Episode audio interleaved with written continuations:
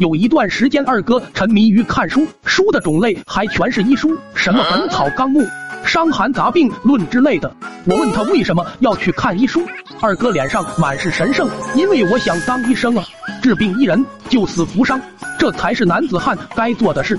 如此伟大的情怀，连我都被震惊，直呼二哥是最伟大的汉子。然而理论知识看得再多，却没有实战经验，也不过是个纸上谈兵的角色罢了。然而二哥这么一小孩，谁敢让他看病啊？怕不是嫌自己命长哟？实在是没有办法的二哥，将自己的目光瞅向了自家的老爹。一来是二叔身体强壮，哪怕是二哥不小心失了手，想必以二叔的身体也能够撑到救护车的到来。二来嘛，是自家老爹，当然要给自家儿子的事业给予支持。可由于二叔身体过于强壮，根本就无病可医。不过这可难不倒二哥。二叔正躺在沙发上看电视。二哥偷偷的溜了过来，厕所的马桶好像漏水了，你快点去看看吧。二叔神色奇怪的瞥了二哥一眼，你这家伙是不是又在马桶上练习潜水了？能不能做点正常人的事啊？吐槽完后，二叔熟练的拿起工具走向了 WC。小二子，把我的起子给我拿过来。听从二叔的呼唤，二哥拿着起子走进了卫生间，望着自家老爹的背影，二哥神色一变，脚一滑，整个人径直的扑向了二叔。后背传来剧烈打击，猝不及防之下，二叔的脑袋狠狠的撞上了马桶圈。马桶被撞碎，喷水的管子刚好就对准了二叔的嘴巴，犹如水龙头，直接拧到最松，水流朝着二叔喷涌而出。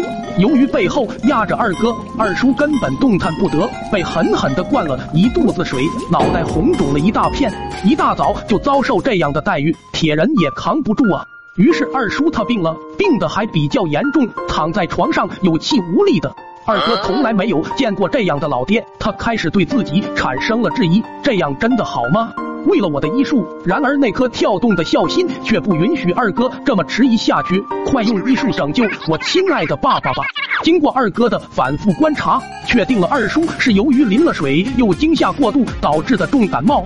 只要喝点感冒药就好。确认了病因后，二哥立马跑向了村口王兽医家，问王兽医买了些柴胡、黄芩、连翘、板蓝根、葛根、黄柏等等。抓完药，王兽医还笑道：“小二子，你家猪是感冒了吗？你爹怎么让你来抓药？”然而一心救父的二哥根本没有理会王兽医，抓着药就回家熬煮，煮好后吹了吹凉，就给二叔灌了进去。不过你还别说，喝完药睡了一觉，二叔竟然奇迹般的好了。等到下午，二哥放学回家，看到神色恢复如初的二叔，立马就得意了起来。然而下一秒就被二叔一巴掌拍在地上：“你这家伙早上故意压在我身上不动，害我感冒的这么痛苦，看我不把你这小兔崽子好好收拾一顿！”那一天，二哥的惨叫盘旋了很久很久。